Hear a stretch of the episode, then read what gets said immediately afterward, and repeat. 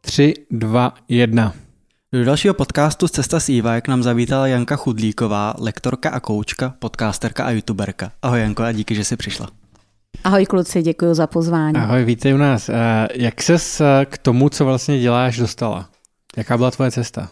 Uh, Hmm, tak to by byl dlouhý příběh, zkusím jako hodně velkou zkratku. Mm-hmm. Já jsem totiž v uvozovkách hrozně mladá, pracovala jsem už asi čtyři roky před revolucí. Hmm.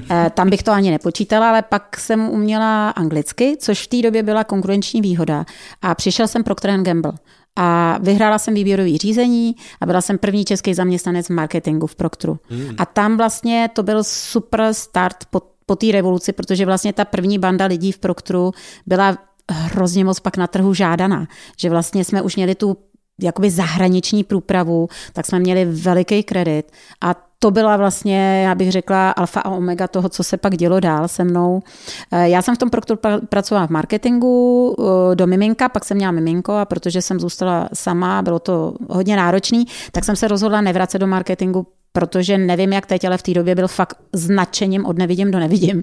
Takže jsem přešla do HR, do právě, že trénink a development. Mm-hmm. A tam to začalo. Já už jsem v tom HR zůstala, uh, nicméně jsem si dala výpověď po pěti letech nebo pěti a půl letech, protože tam už to pak bylo copy-paste, že ta implementace těch systémů byla geniální, tam mě bavila, ale já nejsem moc rutinní copy-paste člověk, takže jsem si dala výpověď, šla jsem do Českého telekomu, mm-hmm. ale už jsem zůstala v tom rozvoji. Tam jsem, jsem byla ředitelka rozvoje managementu, a v té době to byl obrovský kolos, chaos, eh, což mě nebylo příjemný. Jsem si řekla, dva roky tomu dám. Nicméně po dvou letech se nedělo nic, jako co by mě ohromilo příjemně, takže jsem si dala zase výpověď a šla jsem, vyhrála jsem výběrový řízení jako personální ředitelka tehdy léčiva, dneska Zentiva. A mhm. stala jsem se vlastně členkou bodu a s pěti pány jsme tu firmu spolu řídili s tím, že měla strategii z lokální výrobní do nadnárodní prodejní, čili pravý opak a to byl takový fakt základ.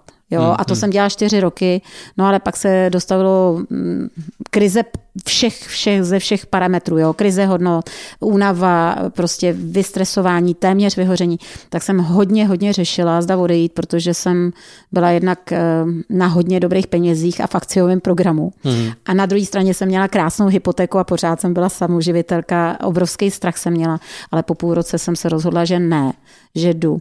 A to je zajímavé, že spousta lidí si myslí, že jako dneska lidi, že jdu podnikat, to vůbec ne. Já hmm. jsem si šla odpočinout. Já jsem vůbec nevěděla, co budu dělat. Ale vlastně pak jsem si díky tomu odpočinku vzpomněla, že umím školit. Hmm. Takže vlastně 18 let se živím vlastně jako mm, trenér soft skills, jo, měkkých dovedností. K tomu před 12 lety se přidal coaching, neurověda a před uh, asi 8 lety jsem to začala točit na YouTube, protože jsem to chtěla zpřístupnit i lidem, kteří si nemůžou zaplatit drahé školení do firmy. A to bylo tak jako intuitivní, spontánní a před čtyřma rokama, třema rokama jsem to už otočila do online vzdělávání, kdy některé věci třeba i prodávám. Kdy jsi jako... Bylo to krátký? No, ne, jako, bylo, to super. Bylo, bylo, to super, jako takový krásný jako přehled. mě, mě jako zaujala teda tak ta... Tak 35 let, že jo? ne, ne, mě zaujala ta tour de corporát ve svým podstatě, no. no. V čem byl spočívala ta uh, krize těch hodnot, jak jsi zmínila v Zentivě? No, víc faktorů. Příklad. Čím jdeš hmm. vejš, tak tím častěji musíš ale dělat i věci proti tvýmu přesvědčení. Tím víc je to i politika. Jo?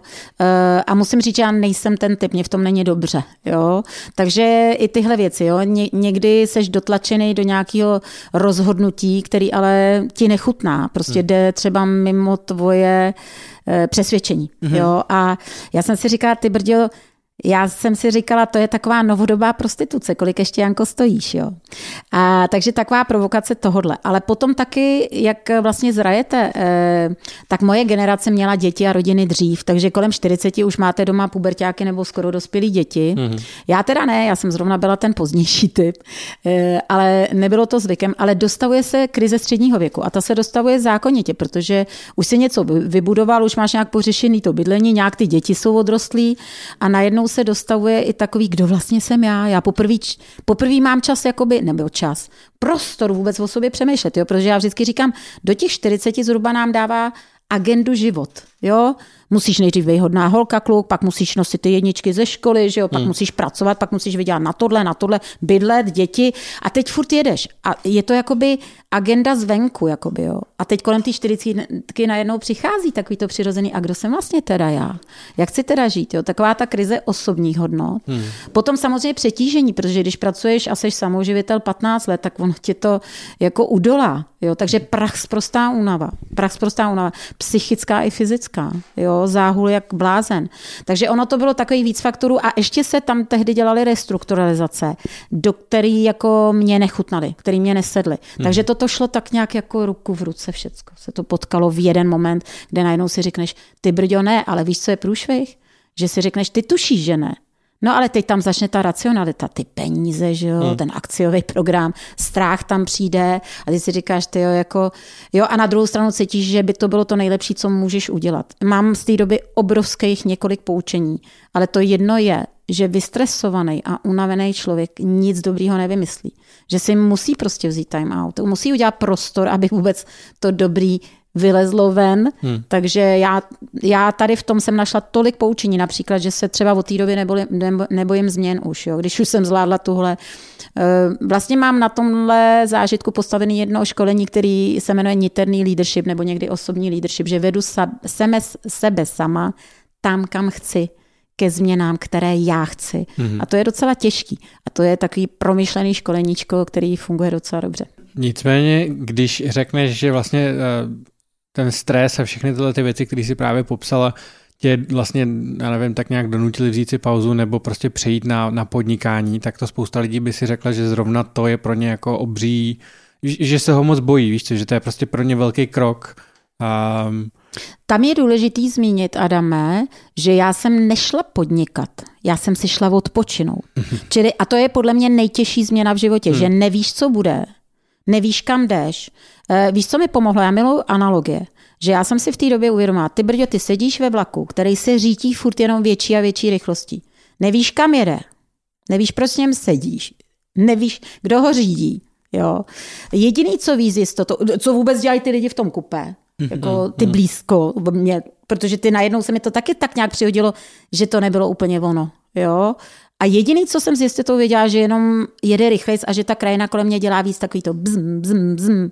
A pak jsem si říkala, ty brďo, já musím nejdřív vystoupit, že vlastně ani nevím, kde jsem, jakoby v té životní krajině. Že musím vlastně vystoupit a tomu od té doby říkám pochopit svoje status quo. Hmm. Jo, současný stav. Vůbec si uvědomit, kde jsem. Tak, a já od té doby ze strandy říkám, jestli jsem v Řice nebo v Kladně. Obě ty města tady máme, že jo. Jestli jsem tady, jako kde vůbec jsem v tom životě, pojmenovat to, uvědomit si to a teprve potom si zvědomit, jestli třeba ten vlak je OK, tak do něj znova nastoupím, že máme dělat pravidelně zastávky, aby se nám to nezamotalo. A nebo pokud jsem dopustila, že se mi to zamotalo, tak si vzít ten čas a pak si vybrat vědomně tu další cestu. Takže ty si vyloženě řekla, že prostě skončíš, dáš si nějakou pauzu, tak. dáš si dovolenou tak. nebo něco tak. a pak se rozhodneš, uvidíš, co bude. Já jsem šla do naprostého neznáma. Hmm. A tehdy začala neznáma. ta láska k neurovědě? Eh, to mělo ještě jinou story. Tehdy začalo to, že jsem vůbec začala školit na volné noze, že jsem hmm. začala podnikat. Ono to přišlo přirozeně, protože a taky další poučení. Já vždycky říkám na to, aby do našeho života muselo, mohlo něco vstoupit, tak tomu musíme udělat místo.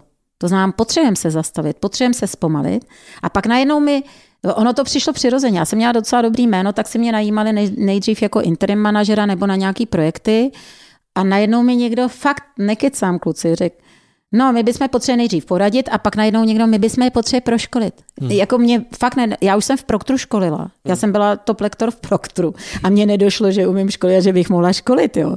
Prostě nevím proč, ale jako to místo to zařídilo, takže já říkám, no jo, vlastně. Tak jsem začala školit, školila jsem nějakých, dejme tomu, 8 let a před 12 lety jsem se doslechla o coachingu ještě v době, kdy to tady bylo docela neznámý, tak jsem si kolem toho něco nastudovala a začala jsem koučovat nejdřív tak jako intuitivně, že jsem si eh, jednak nastudovala, jednak jsem se nechala okoučovat někým a říkala jsem si, jo, to má nějakou strukturu, hmm. metodiku, tu jsem si tak jako nacucla a dva roky jsem to takhle dělala, ale pak se to tu rozrostlo, přišlo i ICF, což je International Coach hmm. Federation, která hlídá, aby to mělo nějaký kredit a dělá akreditovaná vzdělání, eh, výcviky, tak jsem si říkala, no tak to bych chtělo jako si to teda zkusit, jestli tady nedělám blbosti nějaký.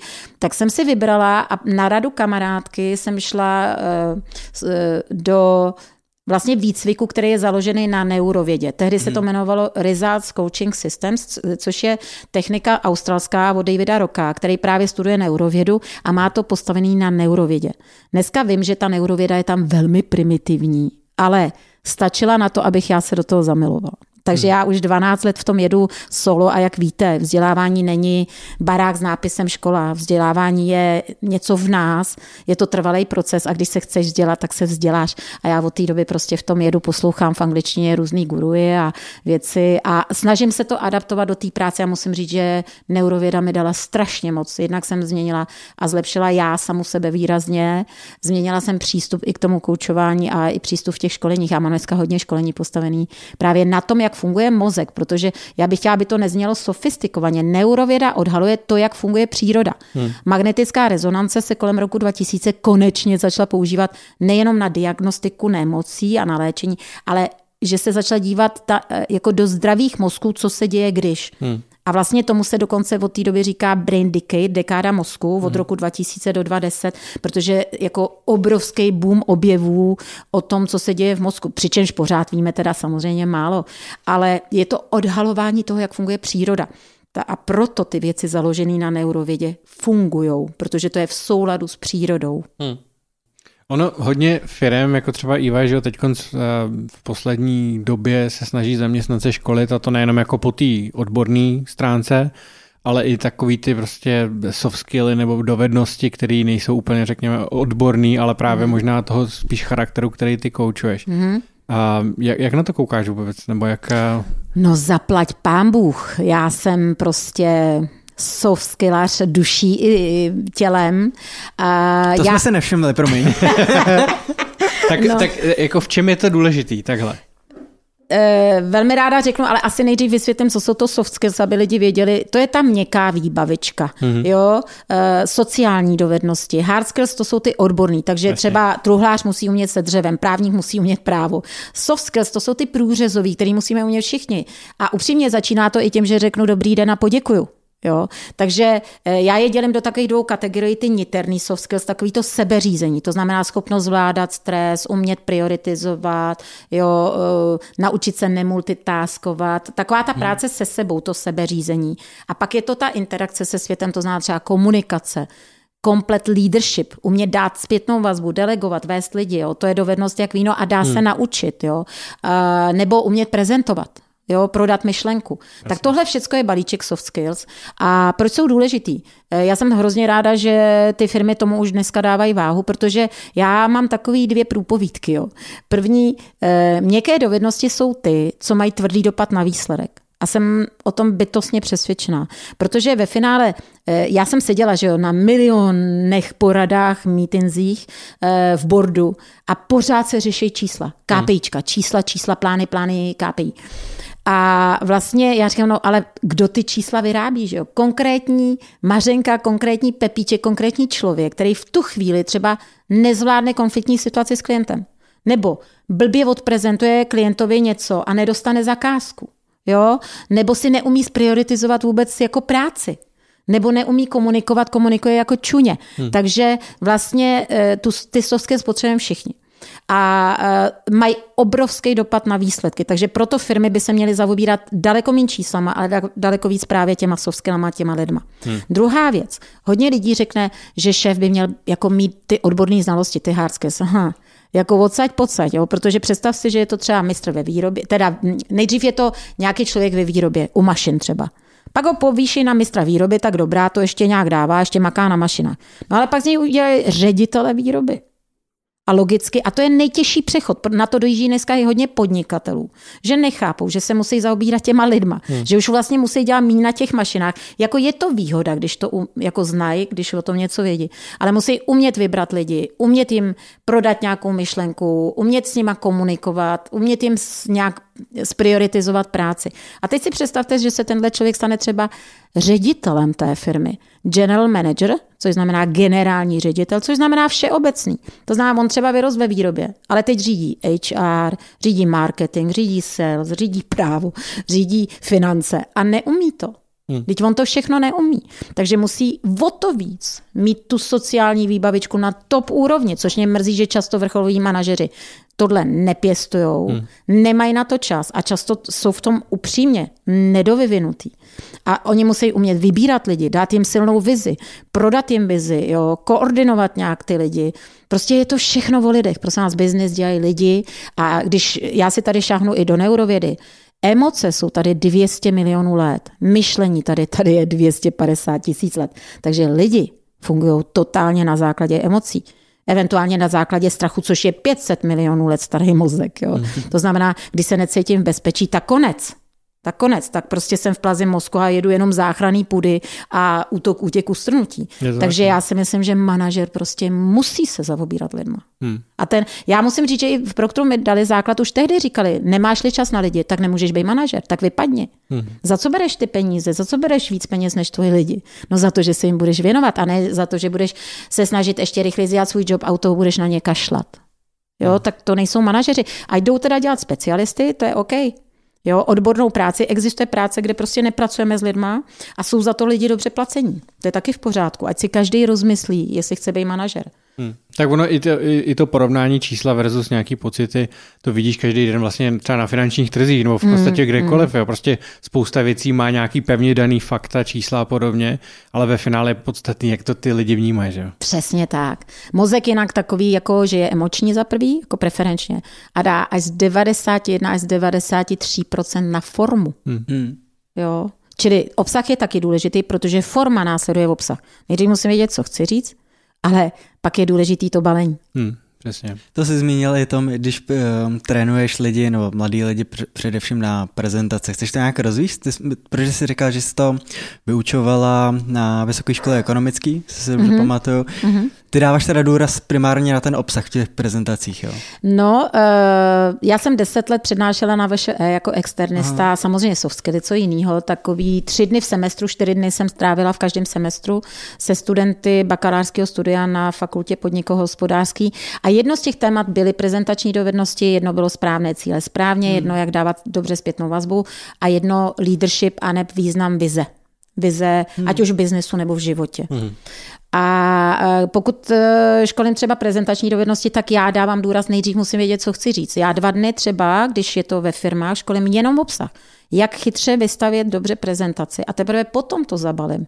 E, my hrozně jedeme hodně po povrchu, jo? že všichni čekají, že budeme řešit trému, mávání rukama. Já, mm, nejdřív musíš vystavět chytře tu prezentaci, ať má hlavu a patu a teprve potom ji zabalíš hmm. do toho nějakého správného balíčku, do té formy. A, a promiň, asi s tím souvisí ty další věci, které jsou jako to, co všichni zajímá, že ten stres nebo takový ty, já nevím, yes. sebevědomí. Když máš ten obsah fakt perfektně připravený, tak potom to v podstatě nemusí řešit. No jasně, ne? protože nejlepší antistres je mít dobře připravený super duper produkt. Že tam hmm. jdu hrdě s něčím, co vím, že jsem vymazlila tak potom mám i větší sebevědomí, i menší trému. To je nejlepší antistres. To ostatní samozřejmě se dá, dá ladit taky, ale je to základ. Jinými slovy, teda musíš jít do té hloubky nejdřív. Určitě. Ne, nemůžeš jít prostě po povrchu. Určitě. Hmm.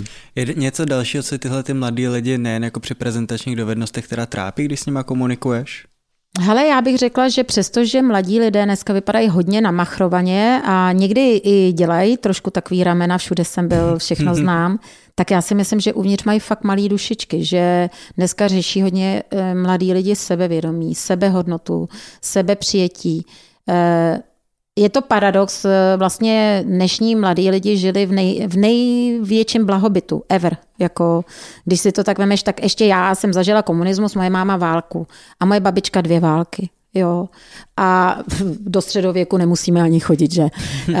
A vlastně ale ty lidi paradoxně tou bavlnou určitou, v který byli e, vychovaní, tak nejsou připravení na krize, nejsou připravení na problémy. Stačí první kritika a je to rozloží. Stačí první problém, je to rozloží. To je jedna, jeden aspekt. Druhý aspekt svět sítí, jo, že se srovnávají s, vlastně s, s fejkovejma věcma typu, jak se tam všichni dělají dokonalejma a hlavně ženy to mají, že se srovnávají s těma dokonalýma modelínama, hmm. nebo každý tam ukazuje tu lepší část svého života. Dneska už začíná být v modě, že už tam občas jsou některé profily, které ukazují tu realitu, ale není jich moc a zaplať pán za to. Ale tohle vytváří v těch eh, mladých lidech i pocit, nejsem dost dobrá, nejsem dost dobrý a hlavně jako kdo vlastně teda jsem. Tak já bych řekla, že celkově, i když to může působit že jsou hodně sebevědomí, tak já bych řekla, že sebevědomí je zrovna to, co nejvíc řeší mladí lidi. Hmm. Tak ono to, co říkáš, je v podstatě definice té ty uh, socialistické sítě, říkám, protože tam, když dáš něco, co je ta realita, tak většinou to nebude mít takových kliků, jako když prostě tam dáš něco, co je úžasný. Že jo? Jsem se zamyslela nad tím slovem socialistický sítě. To, to je, dnes, to je v, dneš, v dnešní době to je takový dobrý. jako eh, skoro jo, pravdivý. Jakože uniforma.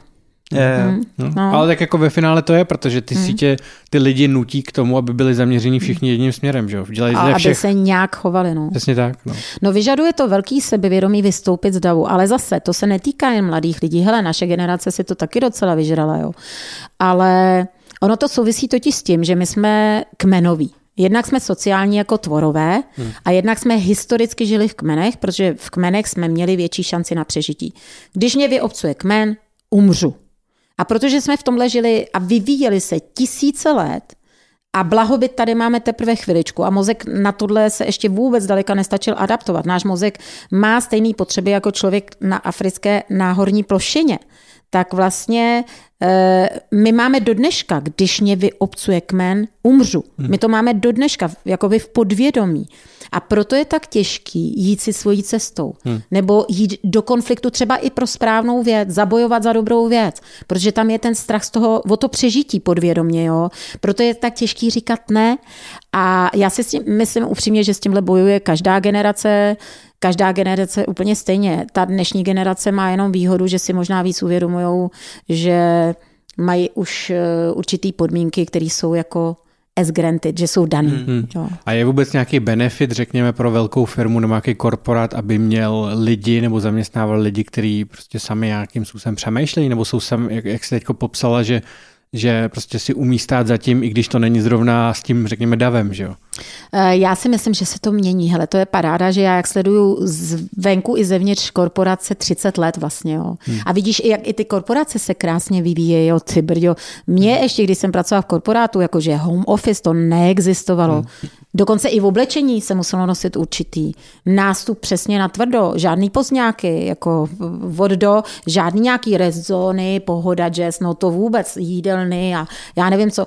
Eh, vyvíjí se to a já bych řekla, že i tím tlakem, jo, informační technologie, eh, vlastně teď už i robotika, umělá inteligence to tak tlačí, že oni se musí ty firmy adaptovat. A já vidím, že se fakt adaptují. Já jako vidím dobrý posun a už jenom dám příklad, úplně konkrétní. Ten, to školení niterný leadership, když je v plný palbě, tak je dvoudenní. V takové stručnější eh, palbě je jednodenní. A já i říkám těm zadavatelům, hele, ale je to hodně zvědomovací. Může se stát, že po tomhle školení může dát někdo výpověď. A ty firmy řeknou, nebo ty HR lidi řeknou, OK, to je v pořádku, my tady nechceme lidi, kteří vlastně už podvědomě, vlastně my víme, že to nezavaníte vy, ale že to je vlivem toho, že to v nich stejně nějak je. A to je úplně v pořádku.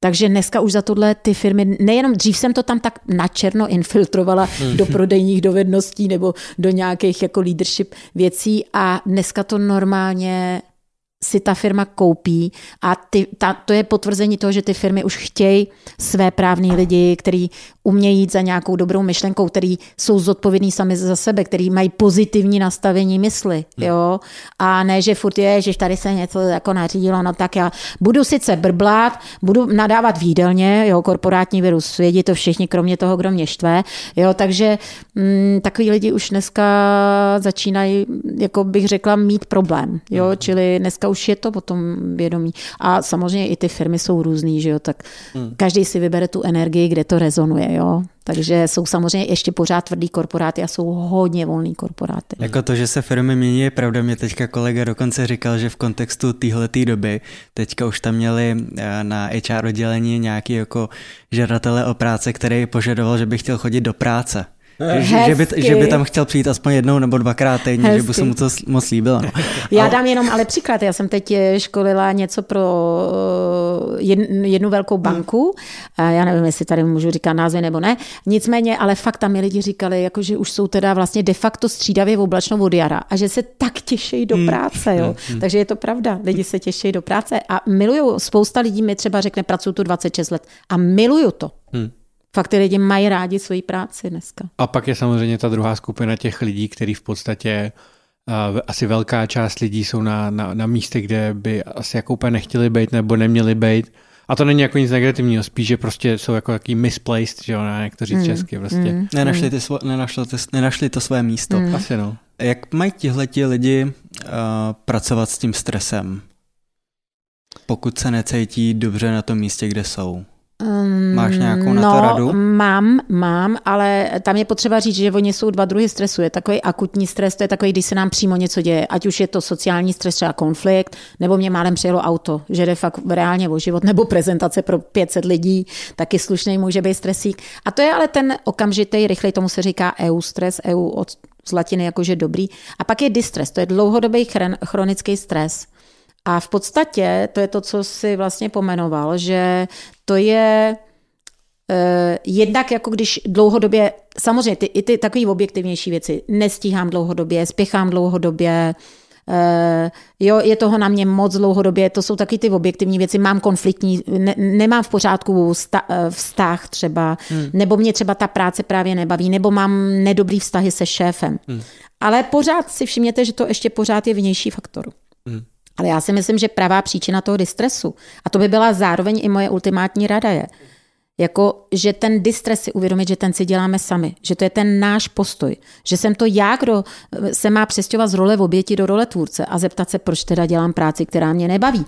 Protože my čím jdeme déle, proti svýmu přesvědčení, proti svýmu vnitřnímu nastavení, tak tím déle prožíváme takový ten niterný, tichý, těžko pomenovatelný stres ale ten je hodně zhoubný. Z toho pak jsou to jedno, poruchy příjmu potravy, z toho jsou potom uh, panické ataky, uh, vyhoření, deprese, jo? protože se jakoby, představte si to jako takový nůžky, že se to furt víc a víc rozevírá. To, kdo jsem a kdo doopravdy jsem a co dělám. A když je to v rozporu, tak postupně ten člověk se dostává do strašného napnelismu.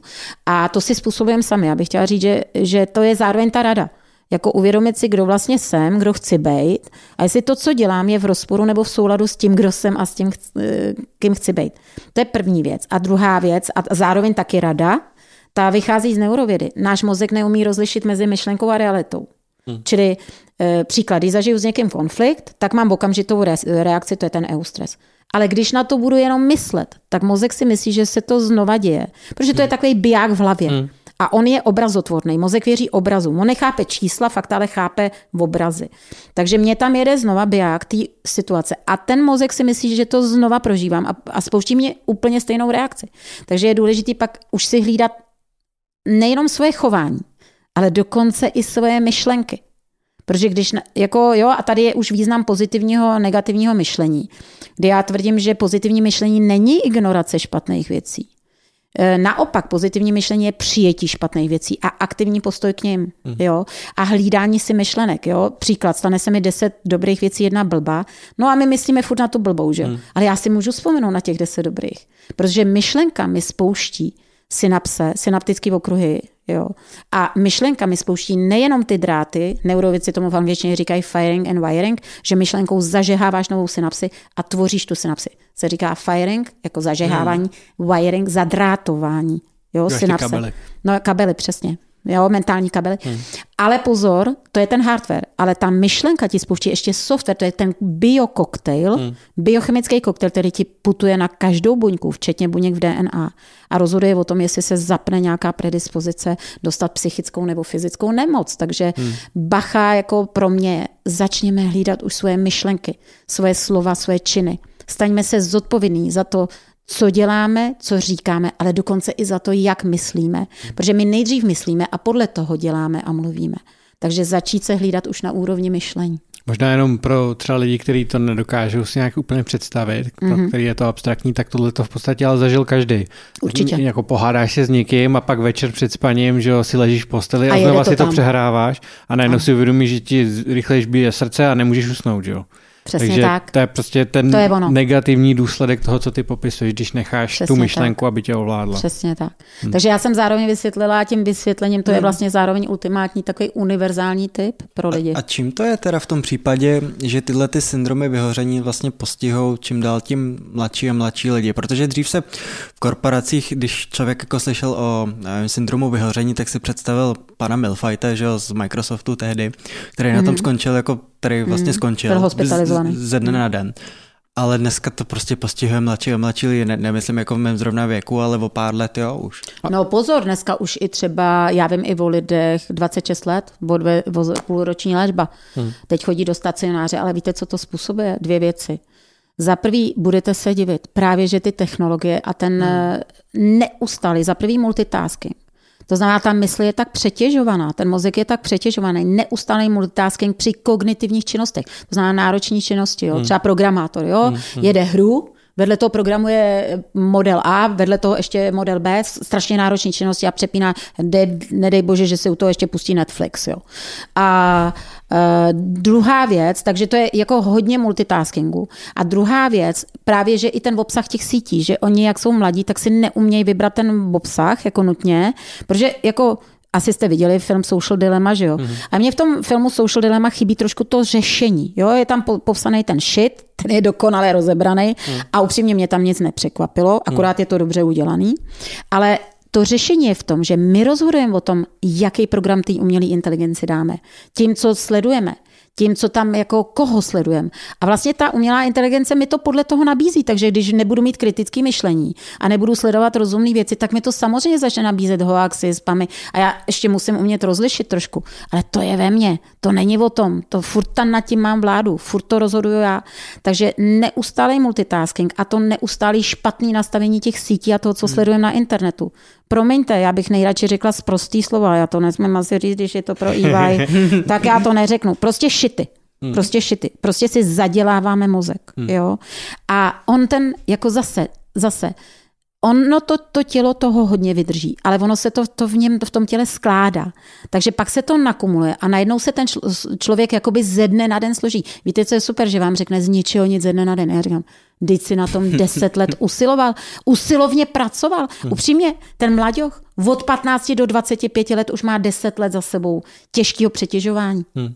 Jo, mentální přetěžování. Do toho ještě neřeší sám sebe, do toho je zamindrákovaný, protože, já nevím, Ferda má větší ramena, ma, eh, jo, Mařenka má hezčí figuru.